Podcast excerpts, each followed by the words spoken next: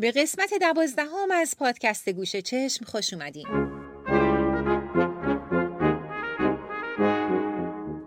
من سلماز نراقی هستم و باز برگشتم تا این بار ادامه موسیقی رزمی رو با سرودهای ملی و میهنی و موسیقی اعتراضی و انقلابی دنبال کنیم. اول با سرودهای ملی شروع می‌کنیم و تاریخچه اون. بعد می‌رسیم به موسیقی اعتراضی.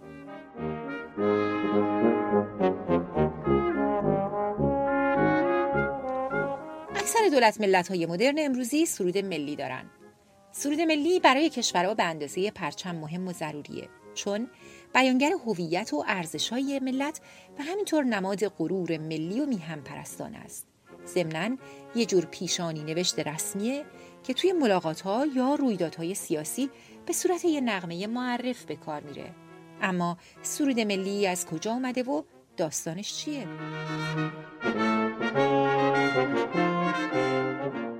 سرود ملی از طرف حکومت ها به عنوان یه نماد ملی رسمیت پیدا می‌کنه. بعضی از سرودهای ملی ریشه دارن تو سرودهای سلطنتی. اینجور سرودها که معمولا برای ستایش پادشاه یا یه سلسله سلطنتی ساخته شده بودن بعدا طبق قانون یا عرف به عنوان سرود ملی اون کشور استفاده شدن.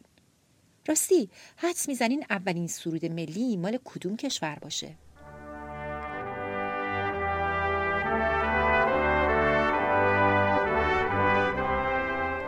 مورخ احتمال میدن که قدیمی ترین سرود ملی جهان سرود ویلهولموس باشه.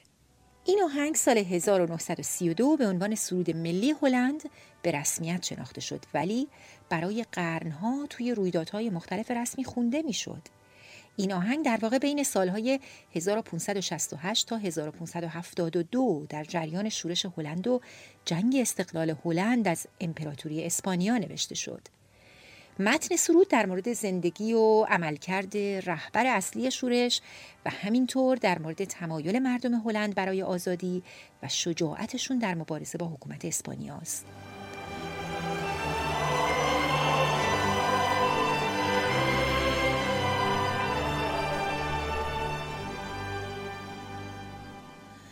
بعد از اون قدیمی ترین سرود ملی مربوط میشه به بریتانیا و سرودیه به اسم خدایا ملکه را نگه دار که سال 1825 به صورت رسمی سرود ملی کشور اعلام شد ولی اولین بار سال 1745 در لندن اجرا شد و تا مدتها مردم اونو به عنوان یه آهنگ وطن پرستانه میشناختن و توی مراسم سلطنتی اجرا می‌شد.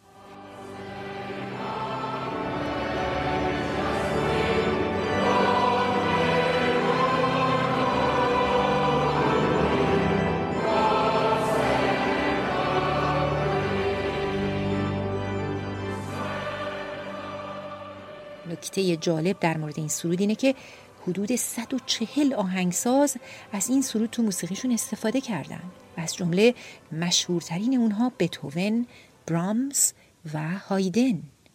حالا اثر بتوون رو میشنویم.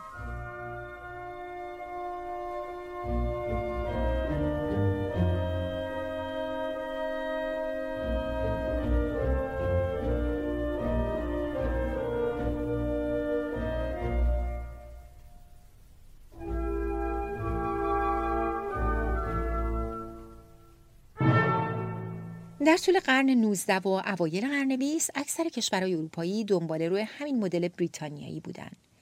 بعضی از سرودهای ملی اصلا به همین منظور ساخته می شدن ولی بعضی های دیگه از آهنگای موجود اقتباس شده بودن. محتوای این سرودها با هم یه فرقایی داره. از دعا برای پادشاه گرفته تا اشاره به نبردها و قیامهای مهم ملی. مثل ترانه مارسی یا به تلفظ فرانسوی لمخسیز اثر کلود جوزف خوژه دولیلا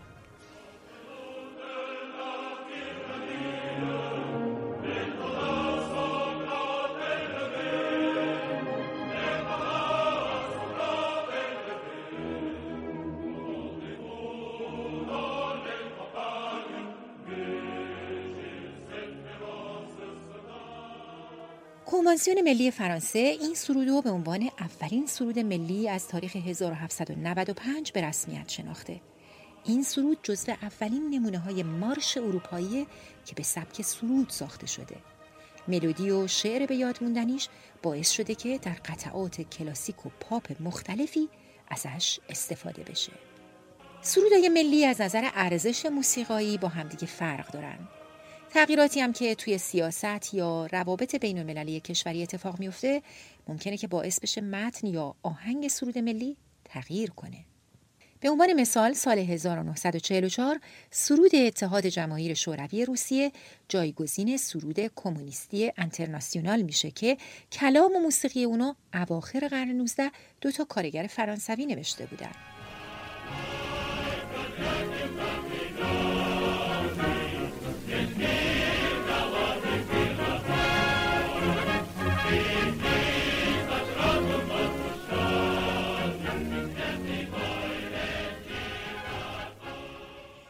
کمی از سرودای ملی هستن که شعرا یا آهنگسازای معروف اونا رو سروده باشن. مثل اولین سرود ملی اتریش خدایا امپراتور فرانسیس را نگه دار که آهنگساز بزرگی مثل جوزف هایدن سال 1797 اونو ساخته و بعدا یعنی سال 1929 شعرش تغییر می‌کنه با این عنوان که پیوسته فرخنده بادا ملودی هایدن حتی برای سرود ملی آلمان هم استفاده شد در سال 1922 و عنوان شعرش بود آلمان آلمان برترین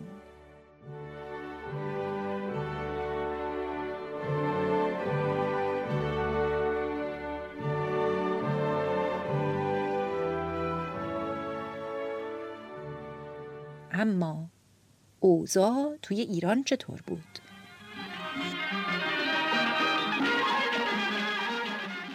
شاید شما ماجرای خوندن ترانه عمو سبزی فروش رو به جای سرود ملی در مقابل امپراتور آلمان شنیده باشین. خب اگه این ماجرا رو نشنیدین حوصله کنین تا یک هم دیگه با جزئیات براتون تعریف کنم. ولی راستی چطور ممکنه؟ عمو سبزی فروش؟ اون هم به عنوان سرود ملی؟ مگه ما سرود ملی نداشتیم؟ همونطوری که توی قسمت قبلی گفتم یوهان اشتراس سال 1864 میلادی مارشی می نویسه به اسم مارش ایرانی.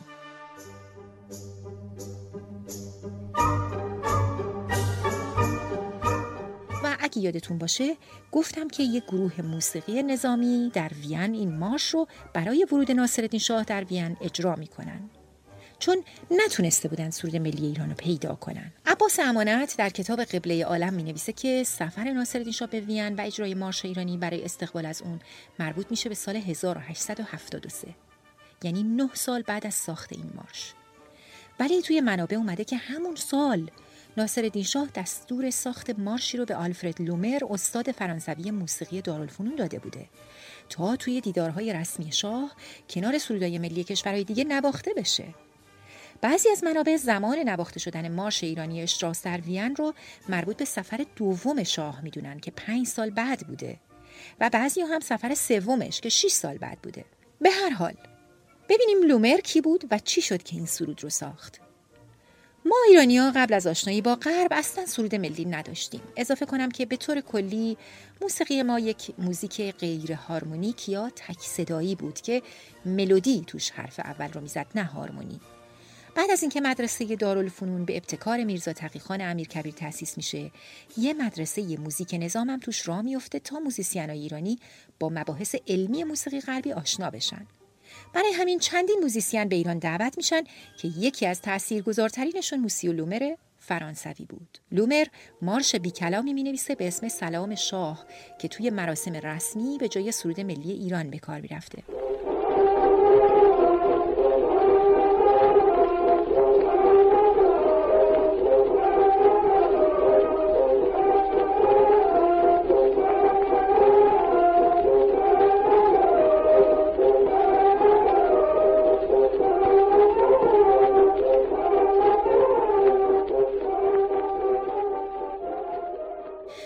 اجرای جدید این قطعه رو با صدای سالار عقیلی شنیدین.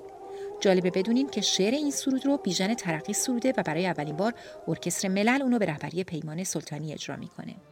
بشنو سوز سخنم که نواگر این چمنم همه جان کنم وطنم وطنم وطنم وطنم همه با یک نام و نشان به تفاوت هر رنگ و زبان برگردیم به سرگذشت سرود ملی چندین سال بعد از موسیو لومر که جنبش مشروطه راه میفته غلام رضاخان امیر پنجه یا همون مینباشیان که قسمت قبلی هم معرفیش کردم به افتخار پیروزی مشروطه خواه یه سرودی می‌سازه که بعضیا اونو اولین سرود ملی می‌دونن که یه ایرونی ساخته اسم این سرود سلامتی دولت علیه ایران بوده که سال 1909 یعنی چند روز بعد از فتح تهران به وسیله مشروط خواه ساخته میشه.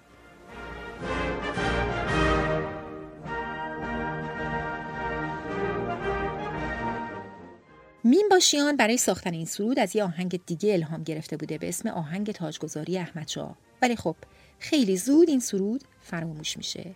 یکی از دلایلش هم نبودن رسانه های جمعی مثل رادیو و تلویزیون بوده شاید. به هر حال اینطوری میشه که اولین گروه دانشجوهای اعزامی به اروپا عمو سبزی فروش رو به عنوان سرود ملی جلوی امپراتور آلمان می‌خونن. راوی این قصه که خودش یکی از اون دانشجوهاست شخصیه به نام دکتر جلال گنجی. اون میگه ما هشت دانشجو ایرانی بودیم که در آلمان دوران احمدشاه تحصیل می‌کردیم. یه روز رئیس دانشگاه به همه ما اعلام کرد که دانشجوهای خارجی باید از مقابل امپراتور آلمان رژه برن و سرود ملی کشور خودشون رو بخونن. ما بهانه آوردیم که عدمون کمه. گفت مهم نیست.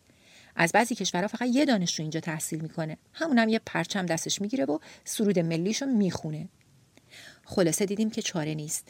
همه ایرونیا دور هم جمع شدیم و گفتیم ما که سرود ملی نداریم. اگرم داریم ما نمی‌دونیم چیه. یکی از دوستان گفت اینا که فارسی نمی‌دونن. یه شعر آهنگی سرهم می‌کنیم و می‌خونیم. خلاصه از سعدی و حافظ هر چی می‌دونستیم گذاشتیم وسط. دیدیم اینا آهنگ ندارن نمیشه خوندشون. بالاخره من گفتم بچه ها امو سبزی فروشو که همه بلدین. گفتن آره.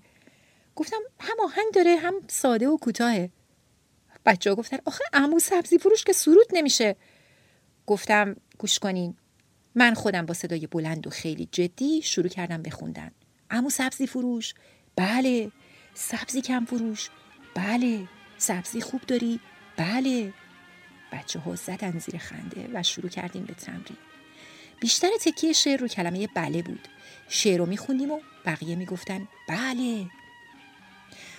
البته من هر چی گشتم نسخه از این شعر پیدا نکردم که ملودیک باشه و نمی‌دونم دانشجو با چه آهنگی این شعر رو خوندن. ولی اونطور که دکتر گنجی روایت کرده روز رژه با یونیفرم یه شکل و یه رنگ از مقابل امپراتور آلمان عمو سبزی فروش خون رژه رفتن و پشت سرشون دانشجوهای ایرلندی از بله گفتن اونا به هیجان اومدن و بله رو با اونا هم صدا شدن. طوری که صدای بله توی استادیوم تنین انداز میشه و امپراتورم خوشش میاد.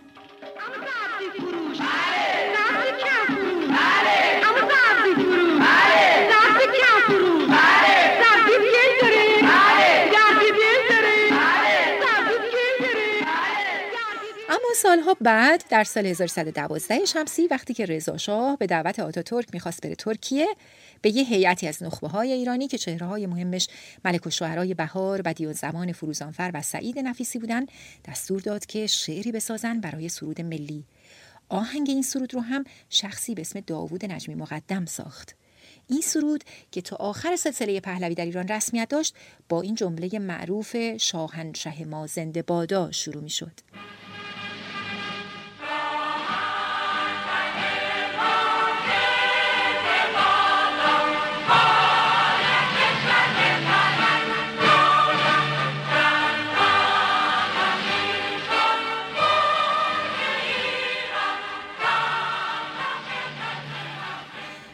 چه اون زمان و چه بعد از انقلاب 57 که دو تا سرود عوض کردیم فقط یه آهنگه که در دل مردم جایگاه ویژه‌ای داره و احساسات ملی ما رو تحریک می‌کنه. جالبه که این اثر جز یه مدت کوتاهی در دولت موقت مهندس بازرگان یعنی بین سال 57 تا 58 هیچ دوره دیگه سرود ملی ایران نبوده. کاری از روح الله خالقی با صدای گرم و جاودانه غلام حسین بنان. ای خاکر سر چشمه هنر دور از تو اندیشه بدان پاینده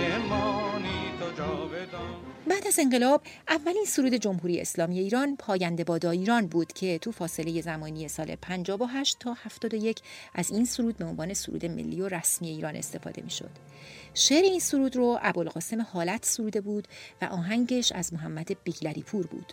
ولی بعد از یه مدت گفتن چون خیلی طولانیه برای مجامع بین المللی مناسب نیست و بهتره که عوضش کنیم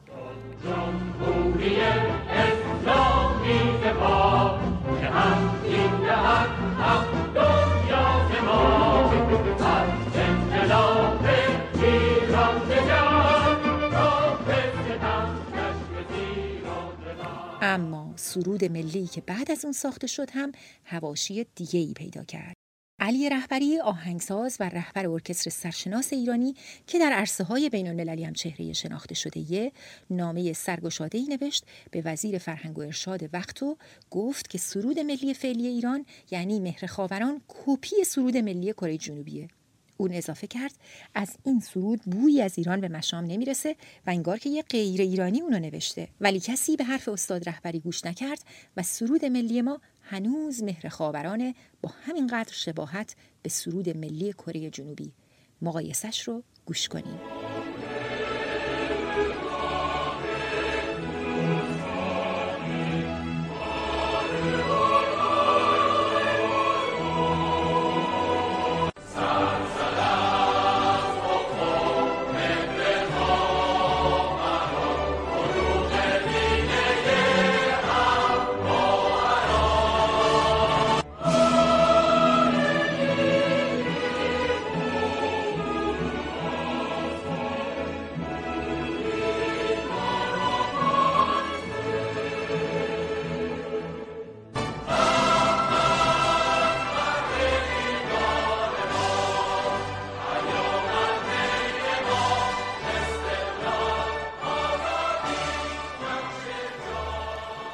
که برسیم به موسیقی اعتراضی بذارین یه اعتراض موسیقایی بامزه رو که بازی با سرود ملی کشورمون بود براتون بذارم. توی این قطعه که آفرینندش ناشناسه صداها ناکوک یا فالش شدن و این یه رفتار اعتراضی بی کلامه که هنرمند فقط به وسیله فرم موسیقایی انجامش میده.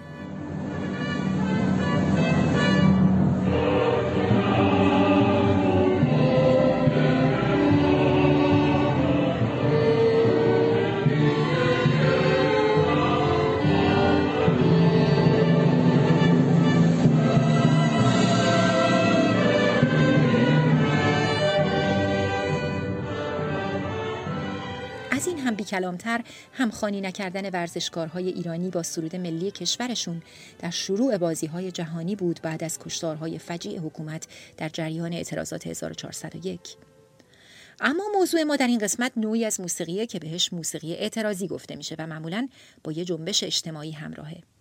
آهنگ اعتراضی می‌تونه توی هر ژانری باشه چه آمیانه چه کلاسیک. ولی در دوران معاصر ژانر رپ یکی از رایجترین ژانرها برای موسیقی اعتراضیه.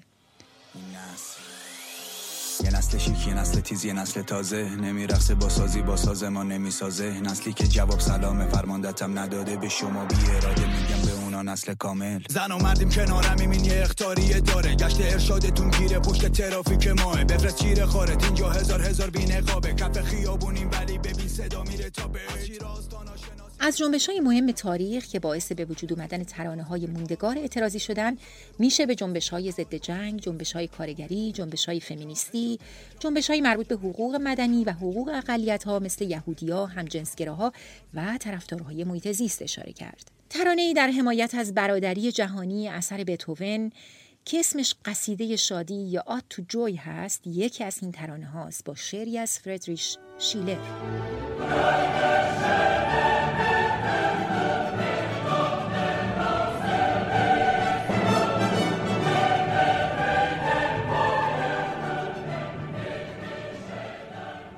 معروفترین ترانه های اعتراضی میشه به مجموعه دیوار از گروه راک انگلیسی پینک فلوید اشاره کرد. پینک شخصیت اصلی این موزیک ویدیوی درخشان و ماندگار یک ستاره راک افسرده است که پدرش رو در جنگ جهانی دوم از دست داده. پینک جوون یادگاری از دوران سربازی و مرگ پدرش رو کشف می‌کنه. انیمیشنی که لابلای این موزیک ویدیو هست جنگ رو به تصویر می‌کشه و نشون میده که مرگ مردم چقدر بیهوده بوده یکی از معروفترین ترانه های این اثر اعتراضی ترانه به اسم I don't need no education که در واقع اعتراضی نسبت به روند اشتباه آموزش و تداوم اون.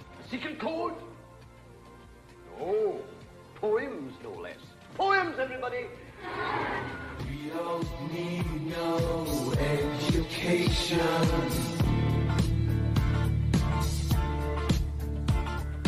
We don't need no thought control.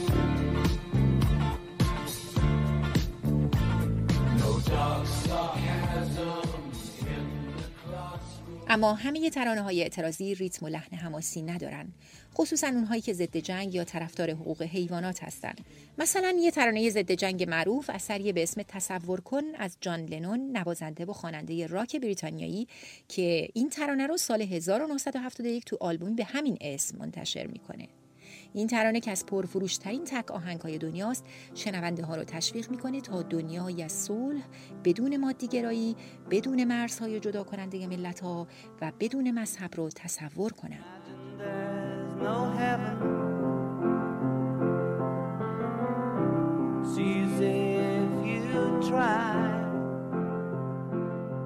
کمی قبل از مرگش لنون گفت که شعر این آهنگ رو همسرش یوکو اونو گفته.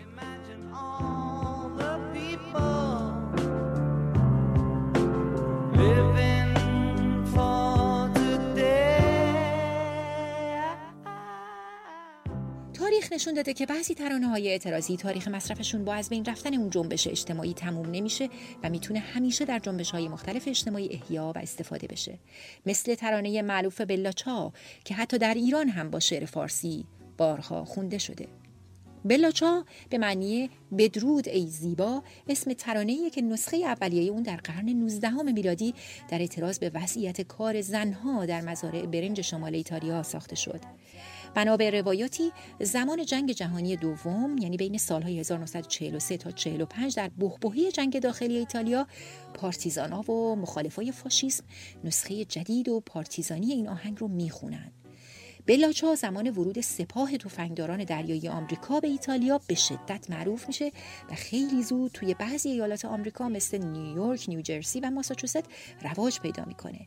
این آهنگ که به نماد مبارزات آزادی خواهانه تبدیل شده به زبانهای خیلی زیادی ترجمه شده و خواننده های مختلف اونو اجرا کردن.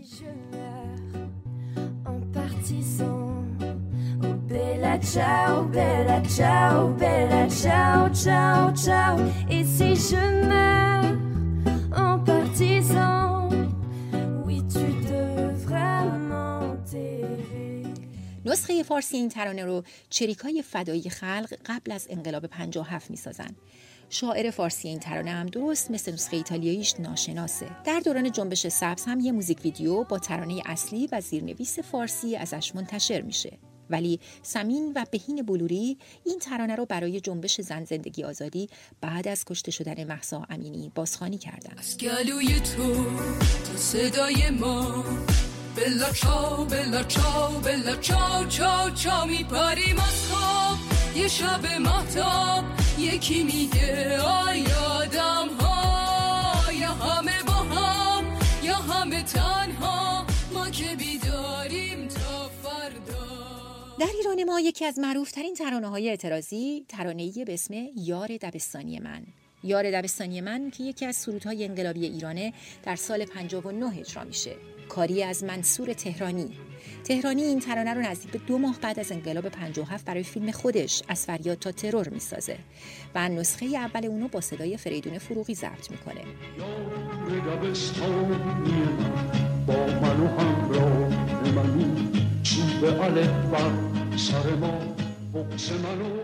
بعدها صدای فروغی از فیلم حذف میشه و جمشید جمع اونو بازخوانی می‌کنه.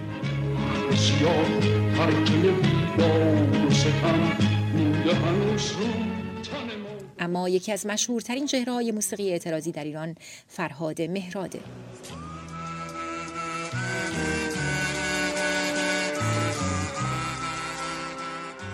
فرهاد مهراد از خواننده های صاحب نام راک ایرانی بود. مهراد رو به عنوان یکی از اولین خواننده های سیاسی ایران می‌شناسند. اون که اوایل دهه 50 ترانه هایی با مزامین سیاسی و انتقادی می‌خوند زمستان 57 ترانه انقلابی وحدت معروف به محمد رو خوند ولی بعد از انقلاب تا سال 72 ممنوع کار شد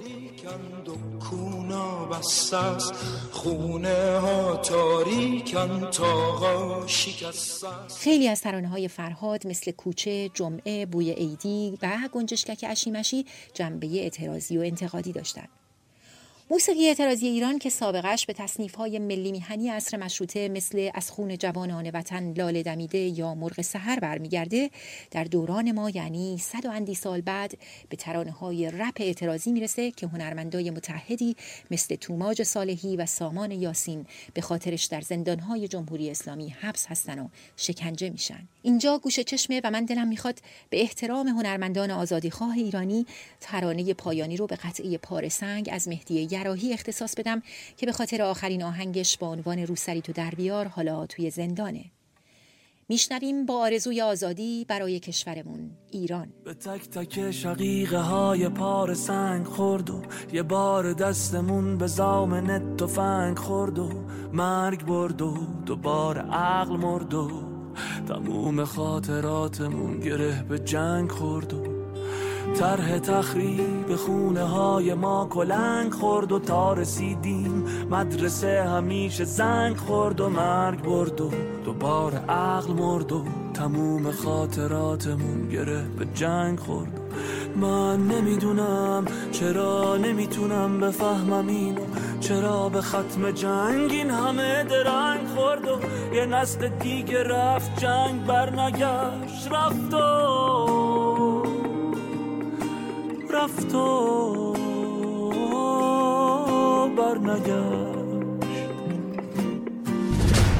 من آخرین شهید این قبیلم قبیله ای که آب و نون ندارن قبیله ای که خیلی از شهیداش حتی یه تیکه خون ندارن.